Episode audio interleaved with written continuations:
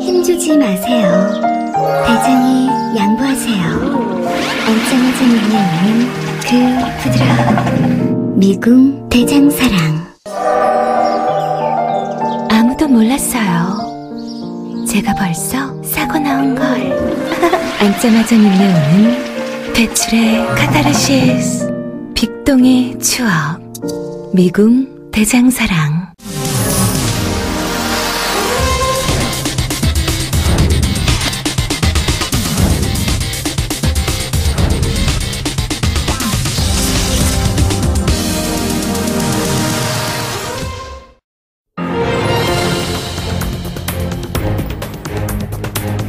안녕하십니까 민동기입니다.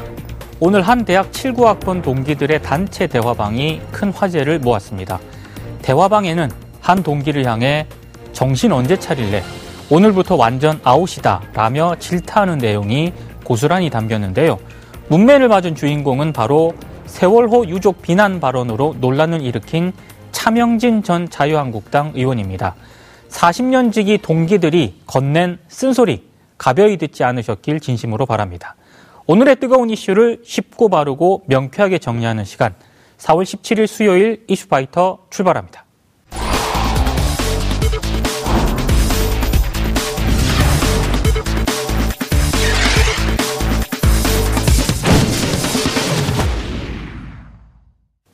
이슈파이터 1부는 사회적 이슈를 다루는 오늘 돌아다니는 말, 이름하여 사이다 오돌말 시간인데요. 오늘의 사이다 오돌말은 세월호 막말 파문입니다. 오늘 이 주제에 대해 함께 이야기 나눌 출연자분들 소개해 드리겠습니다. 최진봉 성공회대 신문방송학과 교수 나오셨습니다. 안녕하세요. 이종훈 시사평론가 나오셨습니다. 안녕하세요. 김덕진 빅데이터 전문가 나오셨습니다. 네, 안녕하세요. 정상근 미디어 전문 기자 나오셨습니다. 네, 안녕하십니까. 그럼 먼저 언론에서는 이 문제를 어떻게 다루고 있는지 자세히 살펴보도록 하겠습니다. 정상근 기자가 준비했습니다.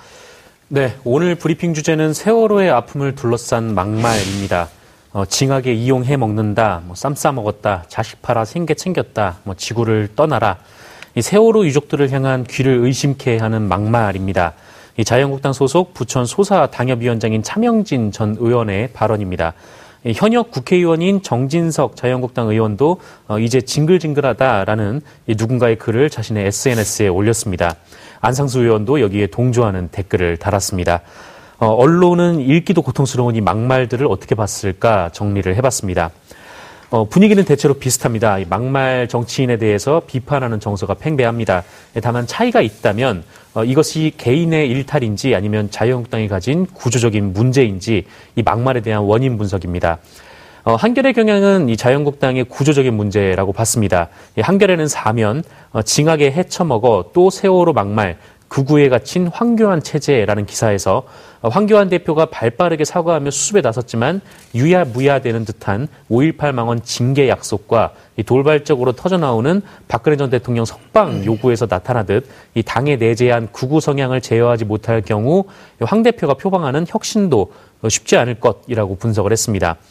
사설 끝없는 세월호 망언 자유한국당 본색인가에서도 유독 자유한국당에서 세월호와 5.18 민주화운동을 폄훼하는 발언이 빈발하는 건 우연이 아니다. 사실상 당이 방조하기 때문일 것이라고 비판했습니다. 어, 경향신문도 비슷합니다. 오면 관련 기사 제목이 세월호 비합병 도진 한국당 또 망언 시리즈입니다. 어, 경향신문은 이 기사에서 박근혜 정부의 원죄인 세월호 참사는 결국 한국당의 치부다. 어, 그런 점에서 일부 인사들이 아예 잘못을 인정하지 않고 현실을 호도하는 식으로 자기 최면을 거는 것 아니냐는 비판이 나온다라고 지적을 했습니다. 어, 경향신문도 사설 제목으로 인간이기를 포기한 한국당 인사들의 세월호 유족 모독으로 잡고 예, 강하게 비판을 했습니다. 뭐 한국당의 DNA다 뭐 이렇게까지는 아니지만 이 자유한국당에서 이런 식의 논란이 계속돼 계속되는 데 대해서 질타도 이어지는 시선이 있습니다. 예, 한국일보는 사설 5.18 망언에 이어 세월호 망언, 어, 한국당 이러고도 집권 바라나에서 이번 사건을 개인 일탈로 넘긴다면 공당 간판을 떼내야 한다. 어, 지도부가 매번 유체, 유체 이탈식으로 넘어가니 도처에서 기강이 무너지고 망언을 일삼는 것이라고 비판을 했습니다. 어, 국민일보도 3면에 이번엔 세월호 유가족 비하 한국당 막말 이제 징글징글이란 기사에서 이 박상병 인하대 초빙 교수의 말을 인용해서 이 다수의 대중에게 욕을 먹더라도 소수의 극성 지지층에게 인기를 얻기 위해 극성 발언을 내놓는 것이라고 분석했습니다. 어, 그러면서 사설에서는 이 자유한국당을 향해서 유감을 표했지만 이 정도로 끝낼 일이 아니다라면서 어, 중징계는 물론 내년 총선에도 반영해야 한다라고 질타했습니다.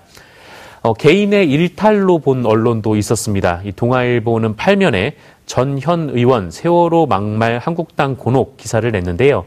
자유한국당에서는 상승세를 타고 있는 당 지지율에 악영향을 미칠까 촉각을 곤두세우고 있다라고 전했습니다.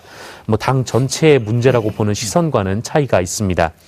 이 조선일보는 오면에 이 세월호 징글징글하다 한국당 두 명 막말 파문이라는 제목의 기사를 실었습니다. 이 두 명이라는 제목이 눈에 띄는데요. 어, 이 기사에서 한국당 관계자의 말을 인용해서 어, 겨우 당 지지율이 회복하고 있는 상황인데 악재가 터졌다라고 보도했습니다. 역시 한국당의 구조적 문제가 아니라 개인의 일탈로 사건을 바라보는 상황입니다. 네, 지금까지 언론사별 보도를 한번 살펴봤는데요. 교수님, 예. 교수님은 이 막말 파문을 어떻게 좀 평가를 하고 계십니까? 저는 이 막말 파문이 뭐 일부 언론에서는 뭐 비교를 잘 해주셔서 정상 기자가 마치 개인의 일탈로 생각하고 일탈의 어떤 범죄에서 범죄에 갇혀놓고 본인들은 빠져나오려는 의도를 갖고 있다고 생각이 되는데요. 네. 저는 이런 망언을 할 수 있다고 하는 것이 그런 분위기가 형성됐기 때문이라고 저는 생각을 해요. 아. 어찌 보면 물론 전현 정진석 의원은 현역 의원이고 차명진 전 의원 같은 경우는 전직 의원인데 이분들이 네. 자유한국당의 분위기나 자기를 지지하는 우파 세력들의 분위기가 그렇게 안 됐다고 하면 이런 말을 이렇게 쉽게 할 수 있겠습니까? 음. 욕을 먹더라도 극우, 극우 세력들은 일, 정 부분 끌어모을 수 있다고는 확신이 있기 때문에 저는 저런 말을 했다고 생각이 들어요. 예. 그런 판단이 없, 없다면 어떻게 저런 말을 함부로 할 수 있겠습니까?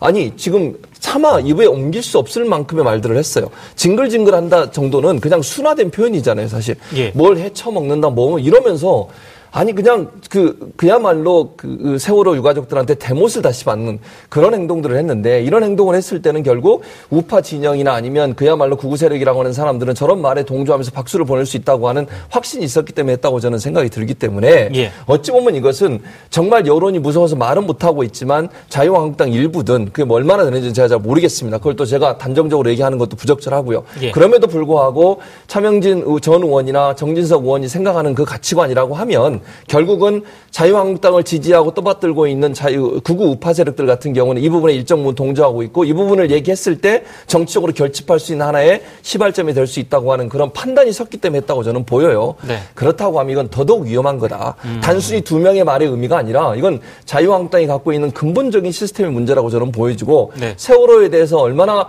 뭐랄까요 좀 알레르기성 반응을 보이고 있는지 또 그것이 본인들한테 부정적 영향을 미친다는 생각을 하니까 문제 해결에도 적극적으로 나서지 않고 계속 방해하는 행동을 하고 있는 건 아닌지라고 네. 하는 의문이 생길 수 있는 그런 상황이라는 생각이 듭니다. 이정훈 평론가님께서는 어떻게 보셨습니까? 글쎄요 좀 짧게 줄여서 말씀드리면 예. 참 애쓴다. 아. 그러니까 저는 아무래도 이제 정치적인 배경에 더 이제 관심을 갖게 되는데요. 예. 제가 보기엔 이게 다 내년 총선용이다라고 생각이 돼요. 아하. 그러니까 이번 이런 어, 망언 파동이 없었으면 누가 차명진 전 의원을 기억했겠습니까? 음. 또는 잊혀져가는 정진석 전 원내대표를 기억했겠습니까? 네. 라는 거예요. 그러니까 두 사람 다 사실은 퇴출 위기에 놓여 있는 내년 그 어, 자유한국당 공천 과정에서 퇴출 가능성이 굉장히 높은 사실은 친이계 친박계 의원들이라고 봐야 되거든요. 예. 자 그런 상태에서 황교안 대표에게 눈도장을 딱 찍는 게 지금 필요한 거죠. 또는 음. 황교안 대표를 지지하고 있는 열혈 태극기 지지 세력 들에게도 마찬가지. 예. 그들로부터 참 잘했어요라는 평가를 받는 게 필요했던 겁니다. 그래서 네. 저는 이번에 상당히 좀 약간 무리가 있을 거다라는 거 예상을 했, 했을 것임에도 불구하고 예. 어, 그야말로 질러버린 거다라고 저는 생각을 하고요. 네. 아마 지금 뭐 이, 이, 지금 전체적으로는 전 국민들로부터는 비난을 굉장히 많이 받지만 예. 이분들 아마 밤 사이에 격려 전화도 엄청나게 많이 받았을 겁니다. 아하. 네, 태극기 세력이나 이런 쪽에서 아 진짜 우리가 하고 싶은 얘기 정말 당신이 해줘서 얼마나 속 시원한지 모른다. 예. 라는 전화를 아마 무지하게 뭐, 무, 어, 아마 무척 많이 받았을 거고 예. 거기에 아마 상당히 또 용기를 또는 힘을 좀 얻었, 얻지 않았을까 오히려 음. 그렇게 생각하고 저는 황교안 대표의 생각이 좀 내심이 굉장히 궁금한데요. 예. 과연 이분들의 발언을 잘못됐다라고 생각할까? 네. 예.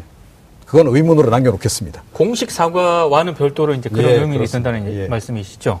그러면 SNS 반응은 좀 어떤지 잠깐 볼까요? 네, SNS는 정말 극도의 분노라고 얘기할 수 있을 것 같습니다. 예. 어, 처벌하라라는 게 어떻게 보면 포인트일 것 같고요. 예. 사람이나 뭐 이럴 수 있느냐, 뭐 이런 얘기들까지 나오고 있는 상황이라고 볼 수 있을 것 같습니다. 특히나 이제 그 사과 말씀도 하셨는데 그 사과에 대해서도 상당히 분노하는 것이죠. 예를 들면 상처를 드렸으면 유감이다라는 얘기는 그러면은 상처를 드렸다면이라는 표현 자체가 상처가 안 될 수도 있다라는 얘기인 거냐 이런 예. 식의 이제 그 유감이다라는 표현 이런 것들에 대해서 이해할 수가 없다 정도의 반응을 보이고 있고요. 예. 그래서 말씀하신 대로 그런 발언을 한 사람들에서 정말로 제대로 된 처벌 그래서 이런 정치 쪽에 아예 발을 들일 수 없게 해야 된다 수준의 강력한 메시지들이 SNS에서 상당히 많이 오가고 있다라고 설명을 드릴 수 있을 것 같습니다. 음, 아까 정상근 기자가 브리핑을 딱 정리를 잘 해주셨는데 네.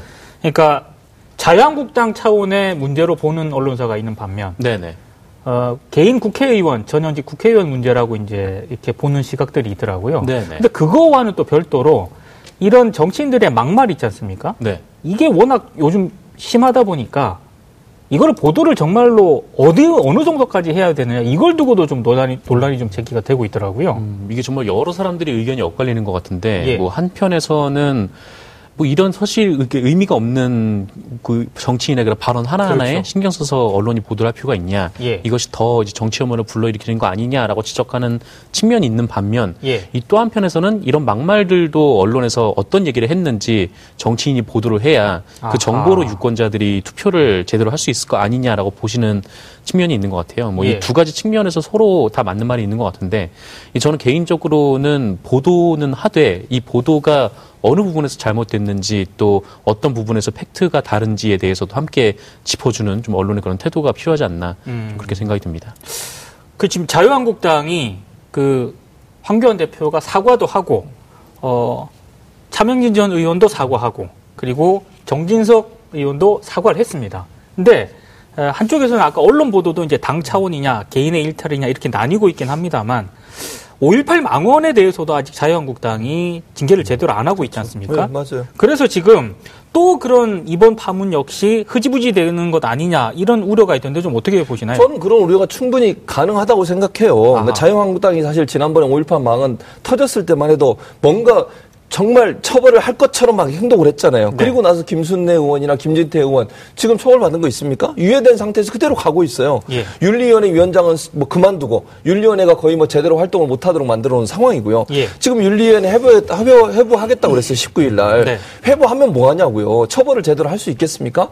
지금 소나기 피하고 보자는 저 심산이 아닌가 하는 생각이 들 정도로 음. 자유한국당이 문제가 발생했을 때는 사과하는 듯한 표현을 보이지만 예. 실제로 아무것도 해결이 안 되고 그냥 계속 오고 있는 상황이에요. 네. 이거는 아까 이, 이, 이, 이 의원님도 말씀하셨지만 예. 기본적으로 자유한국당이 이 문제를 심각하게 보지 않는 것 같아요. 음. 그냥 단순히 중민적인 공분을 사는 부분에서 겉으로는 사과하지만 네. 본인들의 지지층은 더 끌어낼 수 있다고 하는 하나의 어떤 모멘텀으로 삼겠다고는 생각을 가, 갖고 있지 않고서야 예. 어떻게 이런 행동을 할 수 있겠습니까? 국민들은 다 기억하고 있습니다. 5.18 망언했던 사람들 그 사람들 처벌 안 하고 지금까지 오고 있고 네. 이 사람들 넘긴다고 한들 과연 어느 정도까지 처벌할 수 있겠냐는 거예요. 음. 이런 상황으로 간다고 하면 정말 국민들이 볼 때 자유한국당이 제대로 된 과거 청산의 문제라든지 또는 뭐 문제가 있는 의원들에 대해서 그 문제에 대해서 문제 를 매듭 짓고 가려는 의도가 있는지 하는 부분에 대해서 의문을 가질 수밖에 없다. 아. 한 가지 더 말씀을 드리면 그런 부분들을 언론이 좀 지적하고 또 문제를 삼고 이슈화 시켜야 되는 거 아닙니까? 네. 과연 자유한국당은 그런 약속을 지키고 있는지에 대해서. 네네. 네. 그런데 그런 얘기 하나도 안 하고 두 명에 집중해서 보도하고 있는 일부 언론사들의 태도를 보면 예. 과연 이 문제를 어떻게 축소시켜 가지고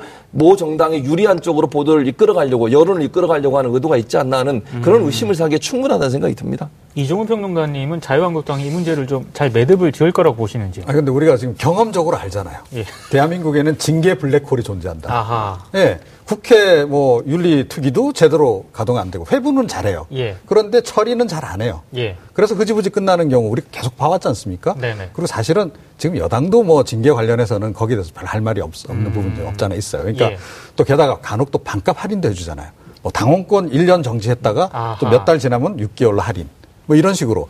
그래서 이번 같은 경우에도 뭐 결과는 뻔하다. 예. 저는 그렇게 생각을 해요. 음. 그런데다가 제가 조금 전에 말씀드렸듯이 당 내에서 또는 핵심 지지층들 사이에서는 참 잘했어요라고 음. 평가가 나오는데 예. 이거를 징계를 하겠습니까? 음. 안 하는 거죠. 그리고 오히려 어, 이 사람이 진짜 우리에게 꼭 필요한 사람이 아닐까라고 진지하게 고려할 가능성이 오히려 더 높다. 예. 그러니까 왜냐하면 마시다시피 선거전에 돌입하게 되면 예. 이른바 대포들이 좀 필요하잖아요. 예. 예. 그럴 때, 아, 이런 사람들은 화력이 좋으니까 잘 활용하면 어떨까.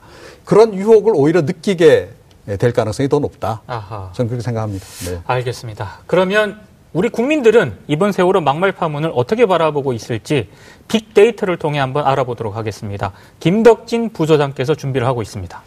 네, 오늘의 빅데이터 분석 키워드는요, 바로 세월호 막말입니다.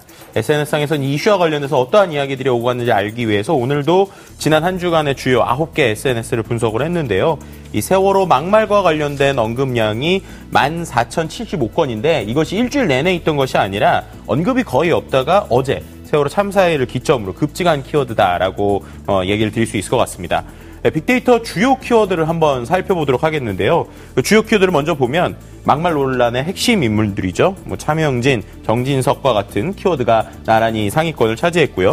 두 사람의 소속인 한국당에 대한 언급도 많았습니다. 그리고 막말을 한 당사자 그리고 이런 이제 내용들이죠. 그리고 세월호 유가족에 대한 언급 그리고 해쳐먹다라고 하는 네, 차명진 전 의원의 막말이 키워드로 언급되기도 했습니다. 주요 키워드를 조금 더 살펴보도록 하겠습니다. 오늘 주요 키워드를 조금 더 살펴보면은요. 이렇게 직접적으로 욕설 그리고 센 단어들이 관련 키워드로 나오긴 처음인 것 같은데요. 욕설 그리고 악질 등의 누리꾼들의 이 분노를 볼 수 있는 키워드들을 상당히 많이 볼 수 있습니다. 네, 이어서 이제 긍부정 관련 분석 내용도 살펴보겠는데요. 긍부정도 상당히 놀라운 패턴이 나왔습니다. 아마 처음인 것 같습니다. 이렇게 부정이 압도적, 거의 뭐 100%에 가까운 99.2%의 부정의 비율이 나온 것이 처음인 것 같고요. 그리고 긍정은 0.8%인데 이는 이제 막말에 대한 분노의 의견들이 대부분을 차지했다고 볼 수 있을 것 같습니다. 긍부정 관련 키워드를 보더라도 긍정어 역시도 뭐 사랑, 즐겁다 이런 키워드가 나오긴 하지만 저 내용을 좀 살펴보면 세월호 막말에 대한 긍정 의견이라기보다는 세월호 막말의 비판에 대한 그러니까 세월호 막말에 대한 비판을 긍정어를 사용해서 했던 표현이다라고 볼 수 있을 것 같습니다. 부정으로는 막말로 사용했었던 징글징글이라고 하는 키워드와 더불어서 짐승, 망원 등의 격렬한 반응도 엿볼 수 있었는데요. 누리꾼들이 SNS를 통해서 어떠한 이야기를 했었는지는 들어가서 조금 더 자세히 이야기하도록 하겠습니다. 정상근 기자. 네. 오늘 그 연관 키워드가 네. 굉장히 어, 좀 뭐라고 그럴까요? 거칩니다. 네. 욕설도 좀 보이는 것 같고. 뭐 욕설도 보이고 저는 봤던 것 중에 뭐 짐승이라는 예. 단어가 굉장히 좀 눈에 띄더라고요. 네. 그리고 부정 비율이 99.2%가 나왔거든요. 네, 뭐 이거 그럴 수밖에 없을 것 같습니다. 이게 뭐 세월호 유가족들에 대한 망언이 예. 국민들한테 좀 어떻게 또 얼마나 좀 많은 사람들에게 뭐 고통으로 다가오는지 예. 뭐이 데이터가 그냥 그대로 보여주는 것 같아요. 아, 네. 김덕진 부소장님. 네. 대표적으로 또 어떤 의견들이 좀뭐 많았습니까? 일단 아까 이제 긍정 키워드에서 뭐 사랑 즐겁다 이런 게 있었는데 이 내용이 들어간 글을 원본을 보시면 아 이런 이유구나라는 걸 아실 수 있을 것 같아서 관련 글을 좀 제가 가져왔습니다. 예. 관련 글 내용을 좀 보면 이런 거예요. 4월 16일은 사랑하는 가족과 함께 세월호 출몰하면서 이제 일상을 조용히 즐기고 싶었는데 예. 저 이슈 때문에 SNS가 도배돼서 결국 분노만 쌓인다. 음. 그래서 나의 일상이 망가지는 게 싫다. 라는 식의 이제 표현이었고요. 예. 또 이제 같이 나오는 것 중에 하나가 세월호 5주기에 막말을 쏟아낸 자유한국당 전형직 국회의원들이 국민을 우롱하는 짓을 서슴치 않고 저지르고 있다. 그러면서 뭐 이제 동물과 비교하는 이런 내용들까지 좀 강렬한 내용들이 SNS상에서도 많이 나올 것을 볼 수 있는 상황입니다. 아, 교수님. 예. 차명진 전 의원 같은 음. 경우에는 지금 뭐, 모 종편의 패널로도 그렇죠. 출연을 하고 있고 네, 또 방송사 라디오 시사 프로에도 출연을 하고 있거든요. 네, 그래서 이 과연 방송 출연이 적절하냐 음. 이런 지금 논란도 제기가 되고 있는데 어떤 입장이신가요? 그렇습니다. 그러니까 지금 뭐 차명진 전 의원 같은 경우 본인이 이제 이 논란이 되니까 본인이 스스로 하차한다고 얘기는 했어요. 예. 그런데 그럼 차명진 전 의원이 저렇게까지 사람들의 관심의 집중의 대상이 될 수 있었던 것의 발판을 방송이 만들어 준 거잖아요. 아하. 지금 뭐 라디오 같은 경우는 정상훈 기자가 출연하는 그 프로그램에 나오세요. 뭐라고 제가 말씀을 안 드리겠습니다. 예. 공중파 방송입니다. 공중파 방송. 네네. 그러니까 저분이 나와서 그 발언하는 걸 보면 제가 몇 번 들었는데 아슬아슬해요. 네. 그때도 보면 뭐 거의 좀 이게 좀 너무 심한 거 아닌가 그런 말을 쓰는 경우도 많고요. 예. 그리고 지금 민원연이나 다른 시민사회 단체에서 모니터한 내용을 보면요. 종편에 나와서 하는 말 특히 뭐 모 방송국 종편에 나가서는요. 거의 막말에 가까이 매번 모니터에 걸려요. 아. 물론 뭐 그것을 본인들이 생각할 때는 시민사회 단체가 왜 자기만 공격하는 이렇게 얘기할 수 있겠지만 예. 문제가 문제가 있는 발언들을 한 사람들을 쭉 꼬집어 가지고 그걸 이제 문제를 삼는 거잖아요. 예. 한두 번도 아니고 매번 모니터마다 차명진이라는 이름이 계속 거론되고 있단 말이죠. 네. 이종훈 평론가 이런 별로 안 나오잖아요.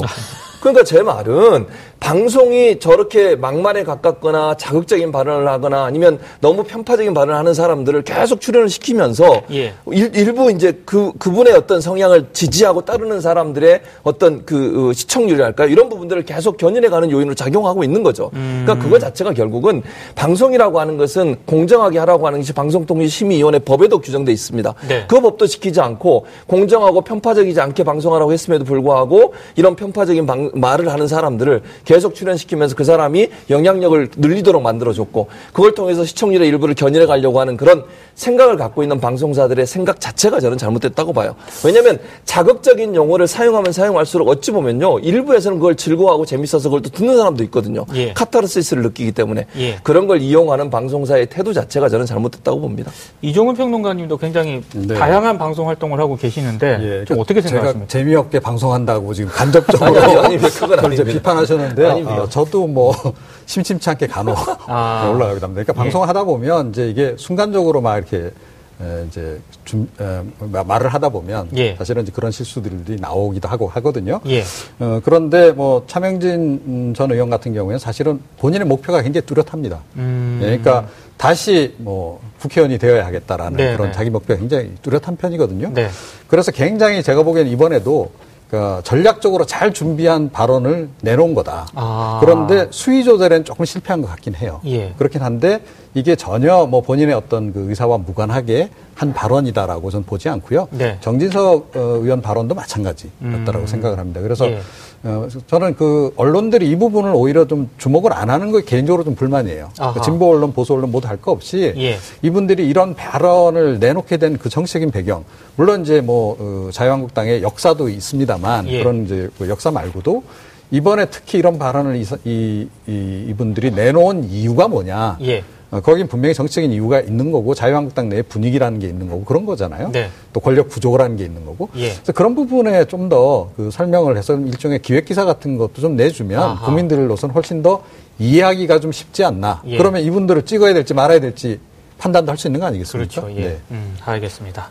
이 종편만큼이나 중요하고 오히려 요즘 문제가 될 수 있다고 생각하는 저는 SNS 유튜브라고 생각을 해요. 예. 왜냐하면 이 부분이 갈수록 저는 이 유튜브 정치, SNS 정치가 정말 위험해진다고 생각하는데 예. 를 들면 종편을 말씀하신 대로 더 세더라도 모니터링과 규제가 있습니다. 근데 유튜브는요 아니면 거기에 있는 정치 쪽에서는 더 세게 얘기하면은 오히려 응원을 해줘요. 음. 그러니까 이제 그 안에 있는 사람들은 아 내가 잘하고 있구나, 내가 응원받고 있구나 착각을 하게 된다는 거죠. 그래서 좀 걱 정인 것은 지금 나오는 이 정치 이슈 분들이 방송 은퇴하면 또 유튜브 채널 만들까봐 개인적으로 상당히 고민입니다. 아, 조금 네. 더 부가해서 제가 설명드리면 예.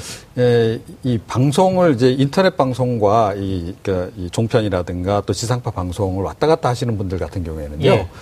아, 일종의 그 약간 그, 그, 그 환상 상 태에 빠질 수도 있다라고 저는 아. 봐요. 이게 뭐냐면, 그러니까 가상과 현실 사이를 막 게임 같은 거 막 하다 보면 약간 혼돈스러울 때가 있잖아요. 네네. 그러니까 이게 유튜브 채널 같은 데서는 할 수 있는 발언이지만 사실은 이런 그 뭐 공식 방송에서는 해서는 좀 안 되는 그런 네. 그러니까 이 수위의 발언들이 좀 있는 거 아니겠어요? 예. 이게 좀 한계가 좀 본인도 좀 애매해져 가지고 음... 판단력이 좀 이제 흐려지는 거죠. 그래서 저, 제가 보기에는 이 유튜브 방송에 너무 이렇게 개인 방송에 빠지신 분들은 네. 그러니까 전체적으로 방송 자체가 그쪽으로 이렇게 경도되는 경향성을 좀 보이는 것 같아요. 아하. 그래서 아마 어, 차전 의원도 비슷한 상황이 아니었을까 뭐 이런 알겠습니다. 해봅니다. 네. 자, 그럼 이제 마지막 코너 해야 될 시간이 됐는데요. 부소장님? 네. 한 줄평 가시죠. 네. 그, 아까 나온 부정 키워드 중에 징글징글이라는 말을, 전 이걸 좀 이렇게 생각했어요. 이 말은 원래 이렇게 쓰라고 있는 말이라서 제가 한번 써봤습니다. 예. 네, 또 막말, 언제까지 이럴 건지 정말 징글징글 합니다. 아, 네. 알겠습니다. 정상근 기자? 네. 한 줄평 가시죠. 아, 네. 어, 뭐, 일부 언론도 그렇고, 뭐, 자유한국당도 그렇고, 일탈 정도로 취급을 하는 것 같은데, 네. 이게 계속 반복이 되면은, 뭐, 결국, 뭐, 그 당의 이제 존립 기반이 없어진다라는 생각에서, 예. 네, 일탈이 반복되면 영원히 이탈될 것이라고 네, 아... 뽑아왔습니다. 굉장히 준비를 많이 하신 것 같습니다. 일주일 동안 준비하셨네 네, 오늘은 너무 늦게 보내가지고. 제자친구들이 곤혹스러워 하셨습니다. 이종훈 평론가님, 한 줄 평가하시죠. 네, 다섯 글자로. 아하. 네, 착하게 살자.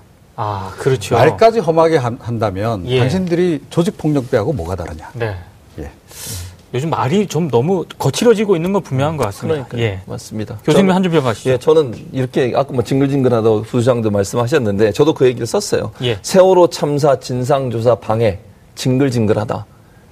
5년이 지났어도 지금 진상조사가 안 되고 있잖아요. 예. 그 중심에 저는 모 정당이 있다고 생각하고 정말 예. 징글징글합니다. 음, 알겠습니다.